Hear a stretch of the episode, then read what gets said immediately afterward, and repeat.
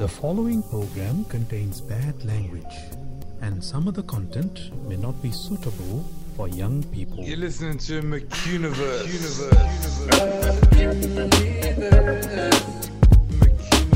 Hi, I'm Dan McHugh, and this is McUniverse, a podcast where I encourage you to entertain ideas that you wouldn't normally allow yourself to consider. Recently, a lot of us have been in quarantine, social distancing, trapped in our homes, and there's a meme floating around the internet that says, if you can't go outside, go inside. I hope you've all been doing some self reflection and having some inner journeys. If you haven't, it may be a missed opportunity. Anyway, this episode, it's about meditation. I've drank a lot of things. I've, I've smoked some things. I've tried some things, and nothing will get you higher.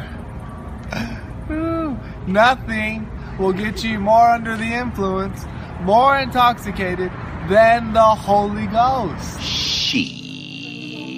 Think about this. We live in a world defined by three spatial dimensions and one dimension of time, so we can move up and down, left and right, forward and back. But have you ever truly thought about time as a dimension? We seem to only be able to move forward. But what if the construct of time disappeared? You'd be free to move in any direction through it. Every moment could actually be an eternity in itself. So, what if there are living beings, animals, creatures, that are not confined by the parameters of time? It's possible that they'd view us the same way we view a two dimensional object like a piece of paper. The human race could quite possibly be caught up in a flat construct, marching forward like a blur, trapped in time. A while back, I was working in an open office and people started talking about meditation. They seem to have all of these different views on the word, saying things like, running is my meditation, singing is my meditation. And one person even said, and I quote, drinking wine is my meditation. Later that day, I heard one of the managers talking about mindfulness and how it can be applied in the workplace. Look, I think people can have opinions and say whatever the hell they want, but would you call eating an orange bike riding because you enjoy doing both of them on the weekend? I think the answer is no. But you can call eating an orange whatever the hell you like. It's just that meditation and mindfulness are actual things. Rory Kinsella is a Vedic meditation teacher, and he's the creator of the online course We Meditate to Quit Alcohol. Recently, I caught up with him in Sydney Centennial Park for a chat about what mindfulness and meditation really are. mindfulness is one of those words that's basically become meaningless. But in a more technical sense, mindfulness is a specific branch of meditation from the Buddhist tradition. So things like Headspace would be mindfulness meditation, and they are based around bringing your awareness into the present moment. So you can do that in the meditation experience by bringing your awareness to, say, the breath.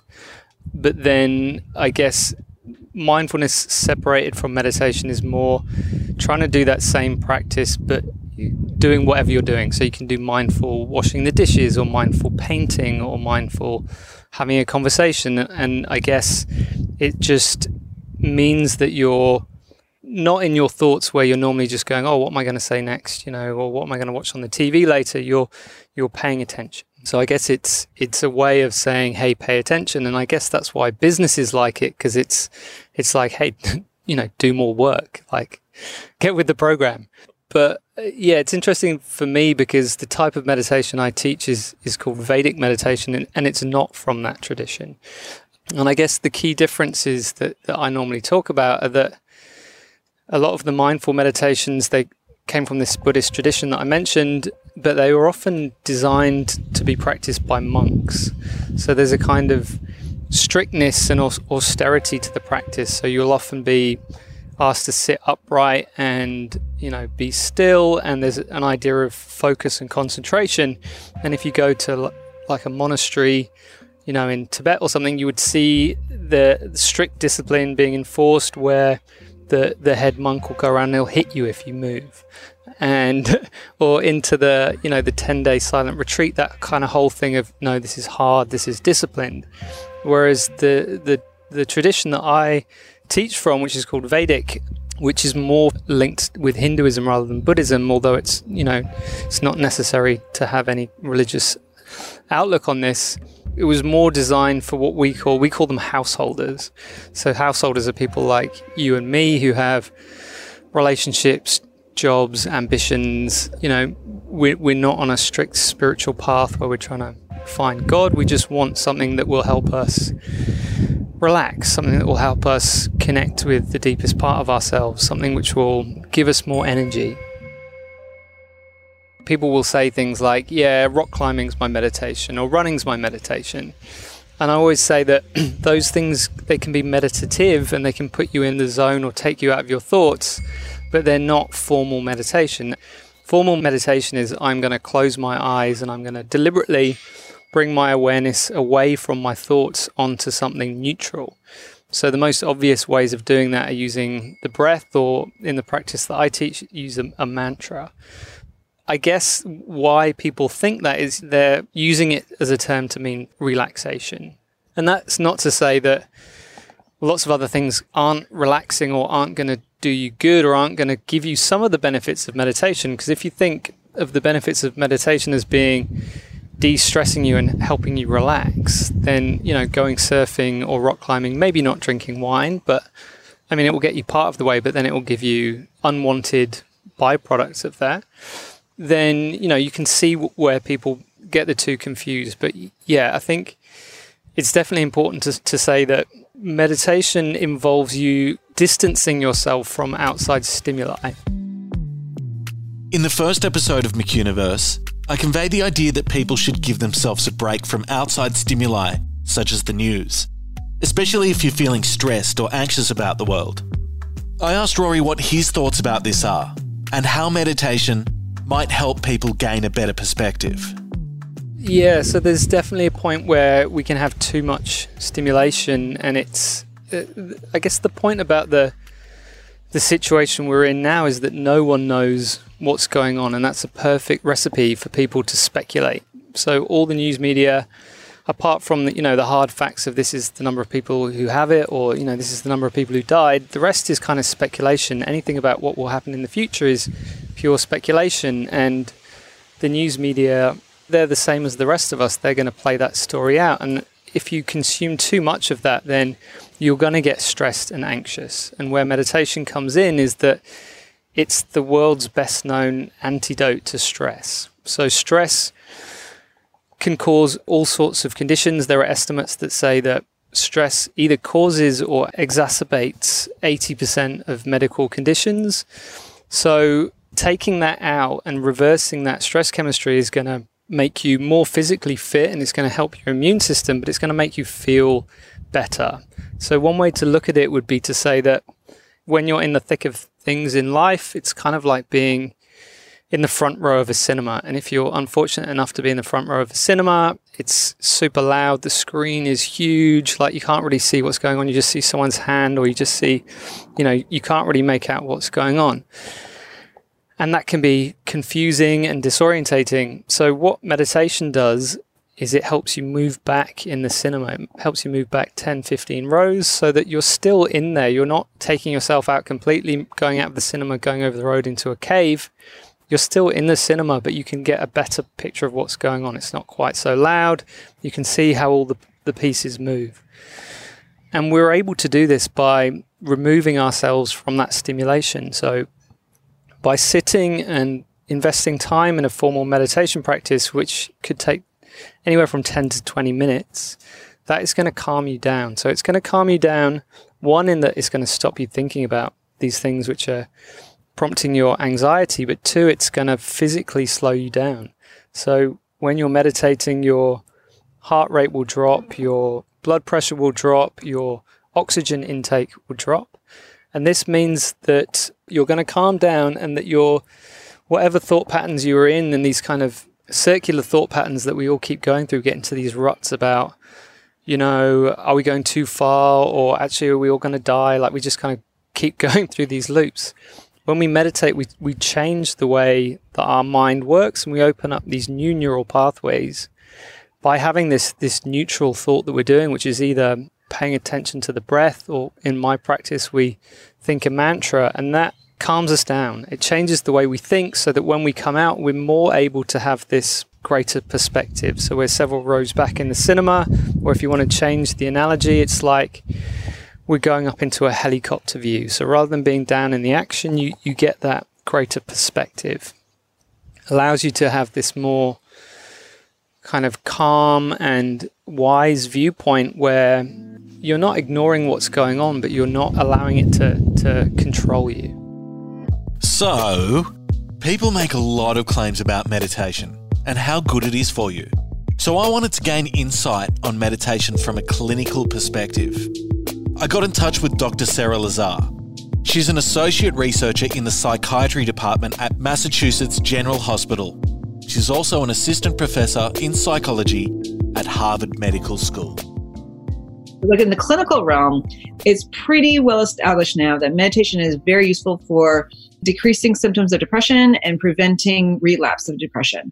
It's also good for reducing stress and certain types of anxiety. It's also good for reducing symptoms with a variety of other conditions. But I think the research there varies quite a bit. You know, there haven't been as many studies and as many well done studies or as large studies.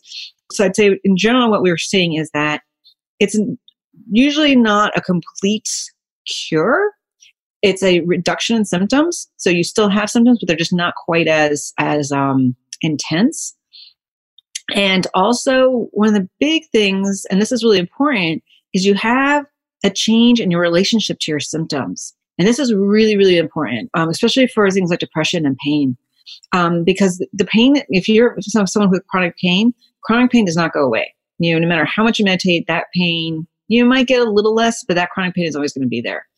But oftentimes people with chronic pain, they say, you know, the pain just rules my life. And they like, they, they plan their whole lives around the pain. And with meditation, they learn to sort of get distance from it and detach from it a bit. And so it's no longer ruling their life.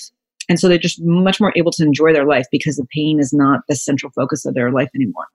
You know, same sometimes with depression is like, you know, those thoughts are still there, but like you just, you're laughing at those thoughts and they just don't control you the way they used to. So it really is, it's a new outlook on life, which is really hugely important.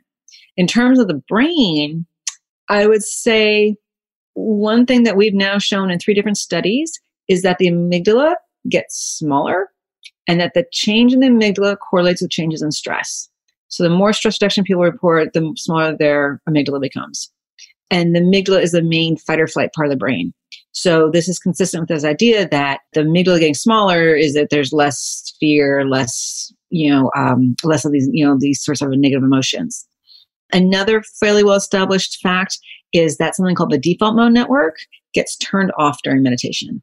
The default mode network is the network and the uh, parts of the brain that are most associated with the sense of I. So again, this you know losing the sense of I, and so these tend to get turned down during meditation, and also they seem to be sort of less active even when you're not meditating, which is again is consistent with this. You know, I'm not. It's all not all about me.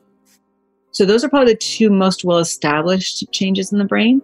And then there have been some other ones as well, but those I'd say those are, are two of the bigger ones. Wow, the sense of I diminishes. That's very zen. And I would suggest that this world needs more people meditating. We'll come back to this idea in a moment. Dr. Lazar mentioned things like depression and chronic pain. Not all of us carry these sorts of pain, so I asked her how an everyday office worker might benefit from meditation. We all have deadlines. We all have, you know, that coworker or that boss that drives us nuts. And so just having the skills tremendously helps you deal with stress.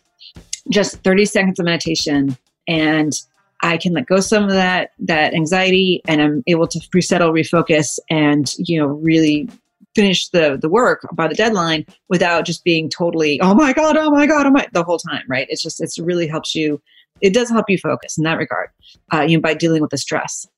And then there's also a lot more evidence growing about the ability of meditation to help in a variety of different cognitive functions. So definitely sustained attention. There's growing evidence that working memory is um, impacted. So there's short-term memory, which is sort of like remembering a shopping list, right? So it's just something that you have to remember for like an hour or two. Working memory is having some facts and figures and then being able to use that, you know, manipulate them and do something with them. You know, so I give you a shopping list and I say, okay, hey, would be a good uh, meal to make with these, right? And so then how to think about how to, you know, how to manipulate those ingredients to make a, a meal. So, so meditation seems to help with that and with tuning out distractions, which again makes a lot of sense because that's what we do when we meditate. So there we have it. The science is in. Meditation is good for you. But is it always?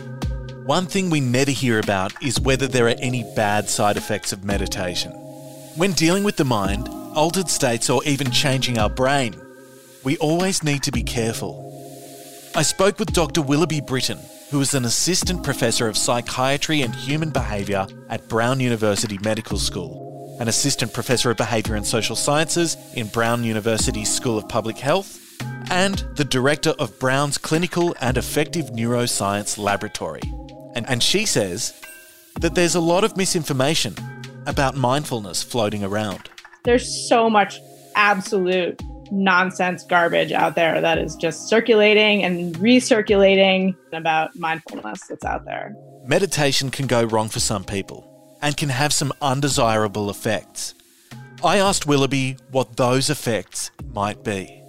For most people who meditate an hour a day or so, I think the most common ones are things like just anxiety, agitation, insomnia, things that look like a hyper arousal of the nervous system. You may also see like twitches or involuntary movements, things like that. You also see the opposite, which is hypoarousal or dissociation. So things like feeling like you don't exist or feeling like you don't have any boundaries or that you don't recognize yourself in the mirror or you don't feel like your own body is yours or that you're not the author of your own movements. So those are all dimensions of dissociation. Ironically, there's more than one type of oneness you can be I am everything and I am nothing are both types of no self and types of unity, but one is pretty terrible and the other is wonderful. So So that idea of the sense of I or sense of self has come up again. It seems that for some people the diminishing of the self is empowering and it makes you feel connected to the rest of the world. So there is no I, but there is us or there is everything. But the other side of the spectrum and this is just me ruminating on the idea, but it would seem that it makes people feel disconnected from everything. So there is no I, and in turn, there is nothing. Ouch. Okay, so you don't actually need to be scared of meditation, because the good news is if things go wrong, the damage can be repaired. You're not a fixed entity. You can actually cultivate different qualities of mind and heart and behavior. And that's the most exciting part of this whole story. Neuroplasticity is also a neutral process, meaning that you can practice something, you can over practice it, but changing your brain is not always a good thing. So, the other good news about experience dependent neuroplasticity is that if you meditated your way into it, it is reversible. Nothing is permanent and nothing is, you know, you've never there's no event horizon once you pass something that you can't you can't reverse it so yes there is recovery and i recommend that people go to cheetahhouse.org cheetah like the animal house like a house.org and pretty much it's the one stop hub for all things meditation related problems. The actual process of recovery you know it, it's different for everyone because everyone has different symptoms has different goals. But we tend to refer people to trauma based approaches just because the trauma based approaches tend to be very good at rehabilitating people who have dysregulated nervous systems and have very a lot of detailed information about dysregulated nervous systems. So that's kind of the models that we use. If you want to know more about meditation going wrong, I'll throw some links in the show notes for you so you can look further into it. I believe some pretty strange things can happen. The one that stood out the most was your ability to think conceptually can diminish. So, an example is if you're driving up to a traffic light and it's red, you can see that the colour is red, but you can't connect red with the idea that it's signalling you to stop. I think people should be more interested in meditation. Go inside your own mind and explore. It's good for you, and you never know what kind of experience you might have. We're constantly being bombarded with information and input TV, music, social media, Netflix, the news. Just a side note here people seem to think that watching the news and being up to date with the 24 hour news cycle makes you clever. This could not be further from the truth. That cycle is a system that tells you what to think about, and a lot of the time, it tells you how you should think about it. It's not clever. So, there are all sorts of meditation, and people use it for many things health, relaxation, spiritual development, and more. I could probably do about 10 episodes just on meditation practices. Something that I like to recommend to people is that they look up the Monroe Institute. They do courses and they also create audio meditations using binaural beats and some other technologies. The original meditations with Robert Monroe are by far the best and can be used for relaxation, healing, going deep inside your mind, and some other stuff. Some people even say they have an experience where they leave their body. But we'll come back to astral travel and out of body experiences in a later episode. A friend of mine named Anthony, some people call him Foo, he's a cool guy. He's part of a meditation group that meets up regularly to help spirits cross over.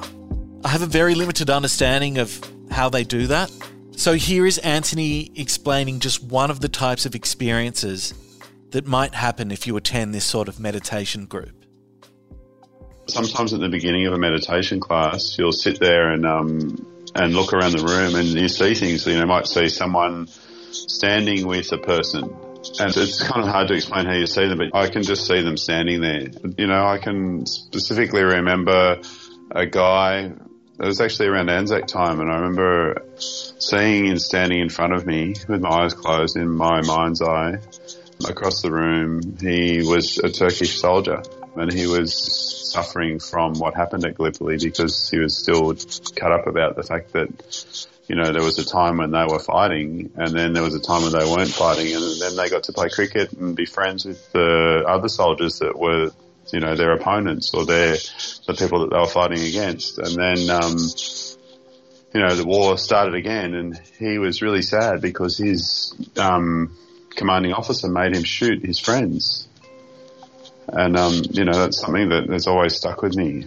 And you know, like like I guess for me, my contribution to him was to tell him that you know it wasn't his fault, and he shouldn't be sad about it because it's just a time in the earth, and it happened. And we call it a rescue, where you help them go to their loved ones on the other side, and it's an amazing experience. Recently, I caught up with a man named Steve McDonald. He's a futurist and he's the executive director of a body named the Agency for Advanced Development of Integrative Intelligence. They're a non profit organisation whose charter is to improve human coping capacity and quality of life for all life in the face of unprecedented global changes and accelerated disruptive change. Steve has been meditating for a long time. He's also had some pretty interesting experiences. I had some reasonably extreme altered state experiences during meditation alone. When I first began, I was doing just the standard kind of sitting, closed eye meditation, but fairly quickly, within the space of a few months, I transitioned to an open eyed moving meditation, which is a Taoist martial arts practice. And in the early stages of practicing that, I had some really, really interesting hallucinations, like just standing in a stationary Qigong posture outdoors and seeing the ground start to ripple as if it was the ocean. So, my first experience with interdimensional beings happened before I had tried any kind of psychoactive uh, medicine. I was at a conference once and I met a woman there who practiced a type of healing which was based on information from a, an interdimensional race associated with the star system Arcturus, which is in the Boots constellation. And she recommended that I read a book about the Arcturians, and so I did. Uh, and I found it very interesting. And it was the book was called We the Arcturians, and it spoke about the long term process of the evolution of human consciousness and how these interdimensional beings were supporting it. And then my first contact with them came in a dream after reading that book, where I, I had one of those dreams that is a standout. You know, it's not like a normal dream. It feels more real and more clear. And, and in that dream, I was taken aboard a, an Arcturian ship and taken on a flyby of the sun, our sun, quite close.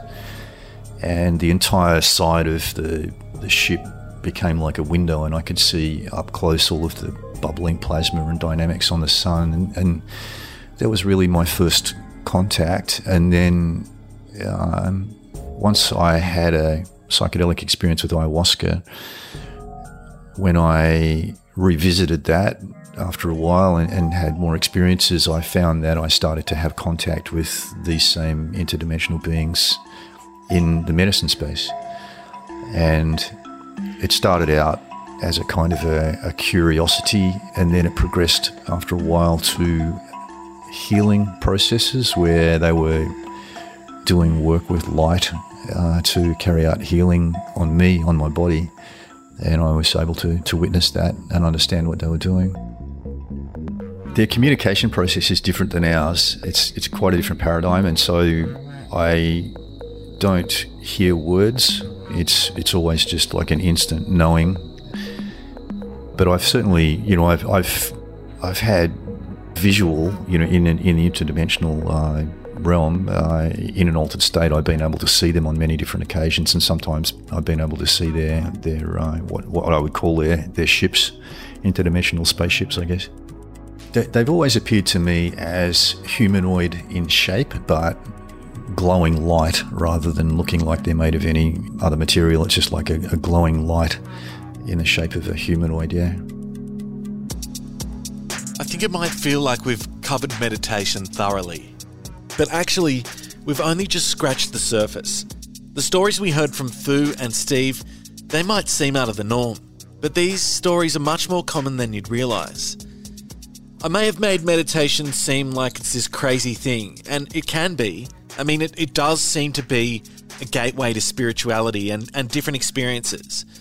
But what I think it really does is it gives a deeper insight into what it actually means to be human.